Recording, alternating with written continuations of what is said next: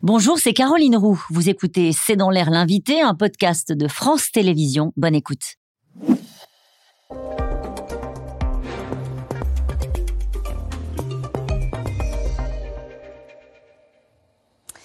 Bonsoir à toutes et à tous, c'est dans l'air l'invité. Je reçois ce soir Richard Malka. Bonsoir. Bonsoir. Merci d'avoir accepté euh, mon invitation. Vous êtes avocat au barreau de Paris. Vous publiez Traité sur l'intolérance chez Grasset, un texte qui reprend votre plaidoirie prononcée euh, en appel du procès des attentats de janvier. Votre accusé ce jour-là s'appelle Religion et votre accusé, donc c'est la religion. Et vous dites, euh, c'est mon dernier combat.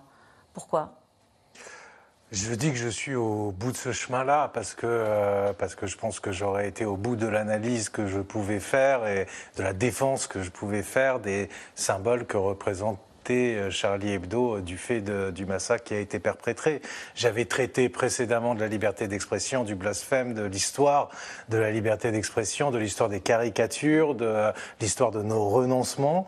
Euh, cette fois, j'ai traité de la religion, puisque ce sont des meurtres qui ont été commis au nom euh, de la religion. Euh, voilà, les Kouachis sont sortis en, hurlant en avant le prophète.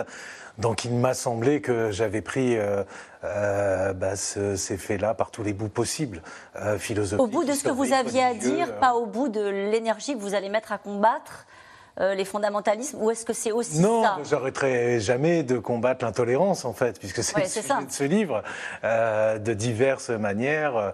Mais c'est pas un renoncement, c'est ça que je veux dire. Pas, en aucun cas, c'est absolument pas un renoncement.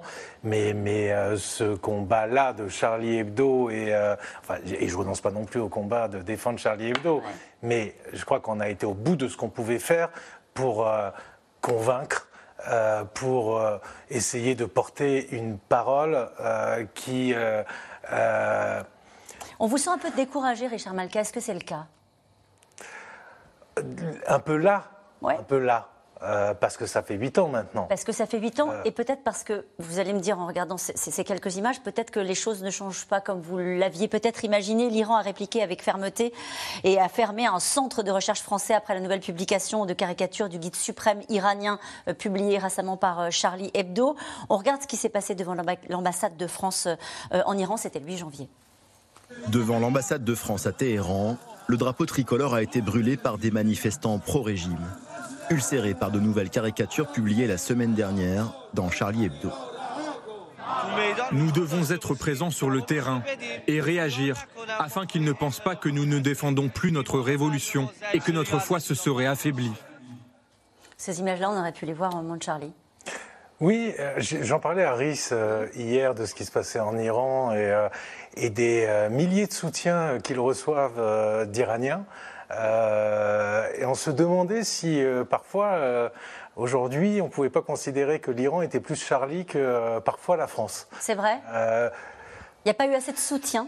Si, il y a eu énormément de soutien. Là, sur ces nouvelles publications de, caricatures du guide suprême iranien, alors qu'il y a un mouvement de contestation Moi, ce que j'aimerais, c'est que chaque citoyen français et voir chaque citoyen du monde fasse une caricature des mollahs fasse une caricature de, ces barbares sanguinaires qui exécutent leur propre peuple, leur propre jeunesse, qui sont tout aussi musulmans.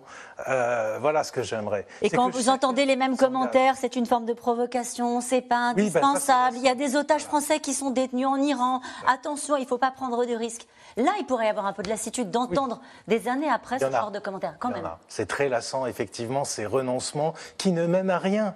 Euh, qui ne font qu'aggraver les choses en fait. Parce que nos renoncements nourrissent ces tyrans et ces dictateurs. Richard Malka, est-ce que vous trouvez que la parole est plus libre d'une certaine manière aujourd'hui sur l'islam? Ou au contraire, est-ce qu'elle est, En tout cas, ce, ce, que j'ai essayé de faire avec ce livre, justement, euh, c'est de convaincre que la parole devait se libérer mmh. chez les musulmans, en particulier à propos de l'islam. Euh, la, connaissance ne peut pas euh, se confisquer, ne peut pas être qualifiée d'islamophobe, ne peut pas être pénalisée. On ne combat pas une peur en l'empêchant de s'exprimer. On combat une peur en combattant la racine de la peur. Et, la... racine de la peur, c'est le fanatisme, c'est l'intégrisme, c'est l'Iran, c'est le Pakistan, c'est l'Afghanistan, c'est les jeunes filles qu'on brûle euh, pour blasphème au Nigeria. Ça, ça fait peur.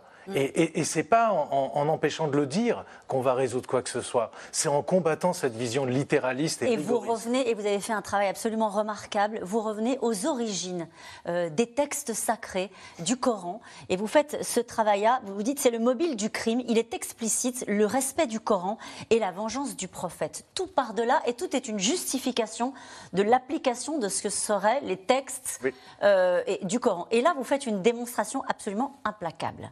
Je vous laisse la faire.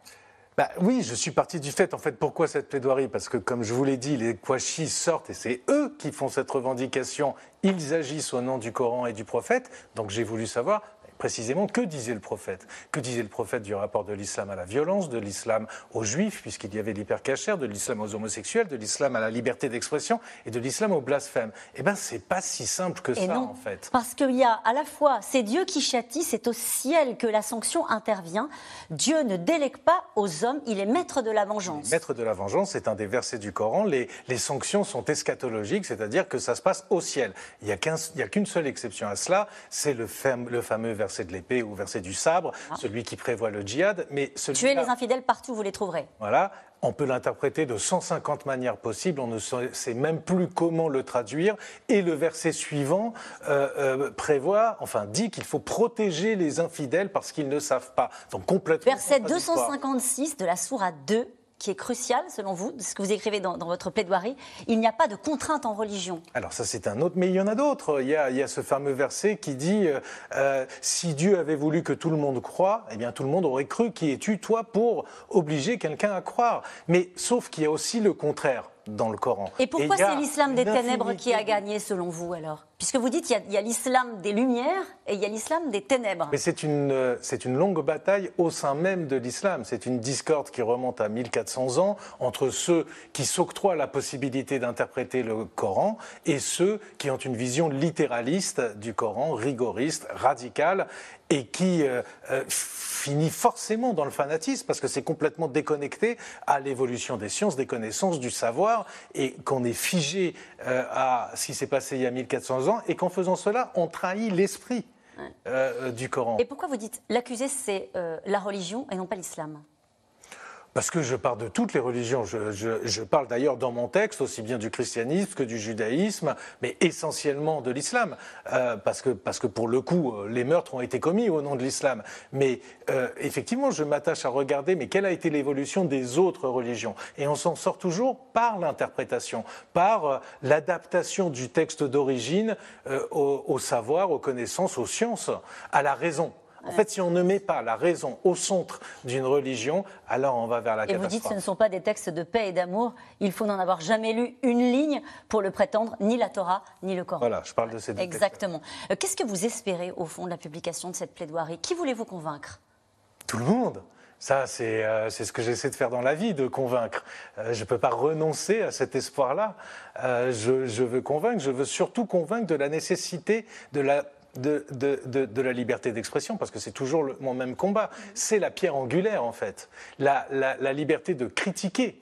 Et c'est pour ça que c'est euh, un danger pour les islamistes, pour les fanatiques. C'est pour ça que c'est leur principale cible, parce que c'est un danger redoutable pour eux, parce que c'est par la connaissance, par la critique et le recteur de la mosquée de Paris l'a très bien dit lui-même, euh, que, euh, euh, que l'on pourra établir que leur vision de l'islam ne correspond pas au texte, qu'ils inventent, qu'ils défigurent, et ça, ils en ont peur. Leur islam n'a jamais existé. C'est un fantasme. 100 mmh. 000 menaces de mort pour Mila, 16 ans et demi au moment des faits. Est-ce que la génération qui vient vous inquiète? Oui, autant le dire. mais pas toute la génération non plus. Euh, euh, mais oui, elle m'inquiète parce qu'il y a une confusion entre euh, blasphème, liberté de critique des religions et racisme. L'un n'est pas l'autre, c'est totalement différent. Il y a une relativisation de l'importance de la liberté d'expression. mais dans tous les domaines. Et ça va bien au-delà du religieux. Il y a un rapport aux libertés qui n'est plus celui que j'ai eu la chance d'avoir dans ma génération. Vous dites aux autres de prendre le relais, aux universitaires, aux intellectuels, aux artistes, aux exploitants, aux journalistes, dites-vous, d'oser nommer les choses, aux juges administratifs d'être parfois euh, moins naïfs, aux autorités politiques du monde musulman, de cesser d'instrumentaliser et de politiser une religion. Vous passez le relais À nous, à nous tous. Ah bah oui, parce que, parce que Charlie Hebdo, euh, on n'est pas beaucoup, et puis ça fait longtemps qu'on est euh, au front, mm. et, c'est pas simple. Et, c'est pas simple dans votre quotidien. Et, au-delà de 2015, on a quand même, nous, perdu beaucoup de liberté. Mm. et puis être seul, c'est être une cible.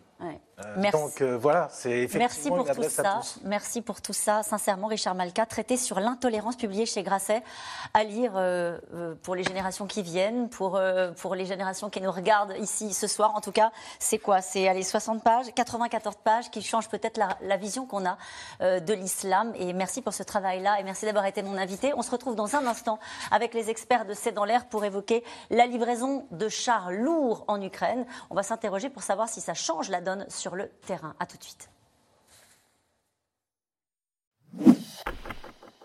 Merci d'avoir écouté C'est dans l'air. Comme vous le savez, vous pouvez désormais écouter l'intégrale, mais aussi l'invité ou vos questions à nos experts. Tous ces podcasts sont disponibles gratuitement sur toutes les plateformes de streaming audio. Et pour le replay vidéo, c'est sur France.tv, bien évidemment. À bientôt.